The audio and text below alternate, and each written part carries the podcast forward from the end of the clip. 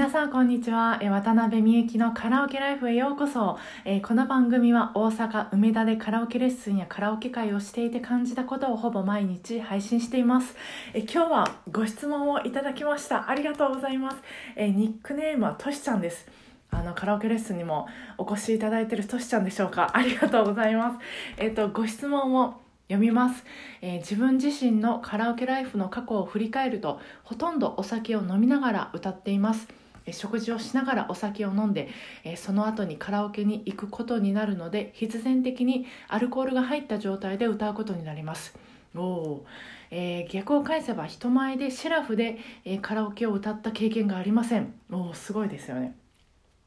えー、音楽を勉強したことのある人はシラフで歌ってから飲み会になると思うけどほとんどの人は飲み会の後にカラオケだと思います、え、お酒を飲みながらえー、スポーツや勉強をしても成果が上がるとは思いません。お、えー、カラオケはお酒が入った方があお酒が入った方が声が出やすいって人もいますが、えー、実際にアルコールは歌う行為に対してプラスはマイナスなんでしょうか、えー、歌手では屋敷隆人さんが酔っ払って歌っていましたが、えー、プロの方でもアルコールが入っていた方が歌いやすいのでしょうか。という内容です。ありがとうございます。いやこれでもそうですよね。あの結構多くのご利用者さんがあのレッスンね恥ずかしいって言われるんですよレッスンで歌われるの。で何ですかって聞くとシラフで歌わないから普通なんか恥ずかしいってこう言われるんですよね。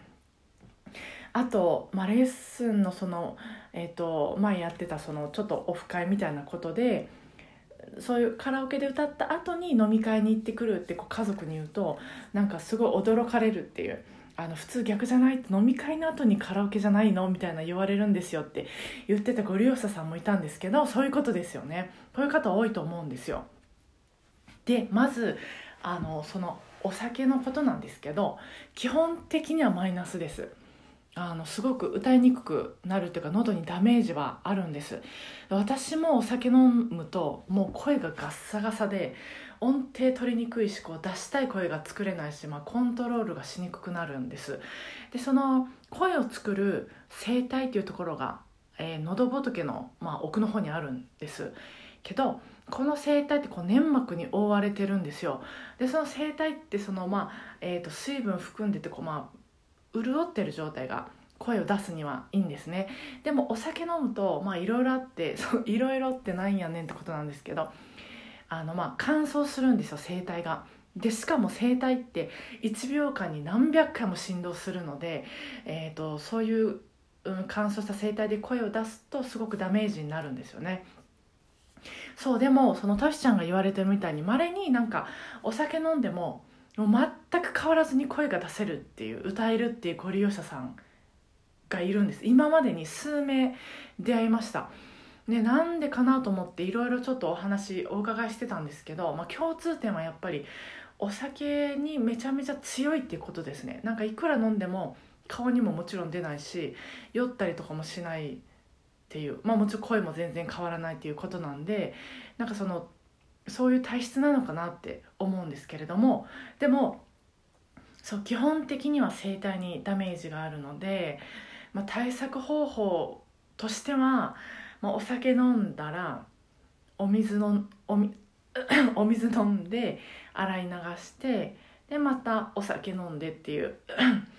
ことを繰り返して、まあ、ダメージを減らすことをおすすめしてます。これはレッスンでも聞かれると。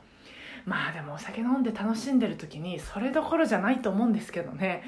まあでもそのあといいことがあるとしたらそのお酒飲むとなんかまあファーってねこう気持ちよくなると思うんですけどあれがなんかその人前で歌うのに緊張感が解けていいって言われる方もいらっしゃるんですよ。でまあこういうのボイストレーナーが言っていいのか言ったらダメだと思うんですけど、まあ、その人前でその楽しく歌いたいけど緊張してもガチガチになるっていうぐらいまあ、ガチガチになる人ででもお酒飲むとちょっと緊張解けて楽しめるっていう方は一口くらい飲んでもいいんじゃないかなと個人的には思います。うん、だからプロでもね高陣さんのお話もされてたんですけどプロでも人によるんじゃないかなと思うんですよね私の周りのボーカリストさんはあのお酒飲んでも変わらずに歌いますみたいな人はなんかいなかったと思うんです。まあ女性にしかちょっと聞いたことないからまたその男女差もあるのか分かんないんですけど人によると思うんです。でそうでもプロの場合はまああとそのタバコもあの同じく喉にダメージあるんですけどあのプロはその音楽のスキルももちろんね大切なんだと思うんですけど、まあ、その前にそのアーティストのその生き様に惚れてファンになってるみたいなそのアーティストの哲学に惚れてファンになってるみたいな方も多いと思うんですよね。いろんなジャンルのアーティストの方がいますけど。でこれちょっとなんか昭和的かなと思うんですけど、まあ、めっちゃタバコ吸ったりお酒ガバガバ飲みながらライブでわーってこう歌ってるっていうそういう姿がかっこいいとかあの思う人もいらっしゃると思うんですよね。でそのタバコ吸ったりお酒ガバガバ飲んで歌うっていうことに現れてるその人のそのなんか、うん、価値観みたいなものがかっこいいでそこでもうなんかお金が回ってるというか歌い歌い手もそれで幸せだし聴き手もそれで幸せっていうのだったらそれはそれでまあ話はそれるんですけどいいんじゃないかなとは思うんですけどまあただやっぱりダメージはあるので基本的には、まあ、お酒飲んで声が出にくくなる人でかつまあでもそういうお酒飲みながら歌う場でもう本領発揮したい歌うまで歌うまになるぞみたいなそういう日はまああの先ほどご紹介したような方法などで飲み方に気をつけると楽しめるんじゃないかなと思います。こんな感じですけどとしちゃんさんいかがでしょうか、えー、皆さんがカラオケますます楽しめますように、えー、皆さんからのご質問やご感想愚痴など何でも何でもお話ウェルカムです、えー、お盆も、え、変わらずここで私は渡辺はおしゃべりしていますのでまたよければ遊びに来てください、えそれではお盆も楽しいカラオケライフを過ごせますように。今日もお疲れ様でした。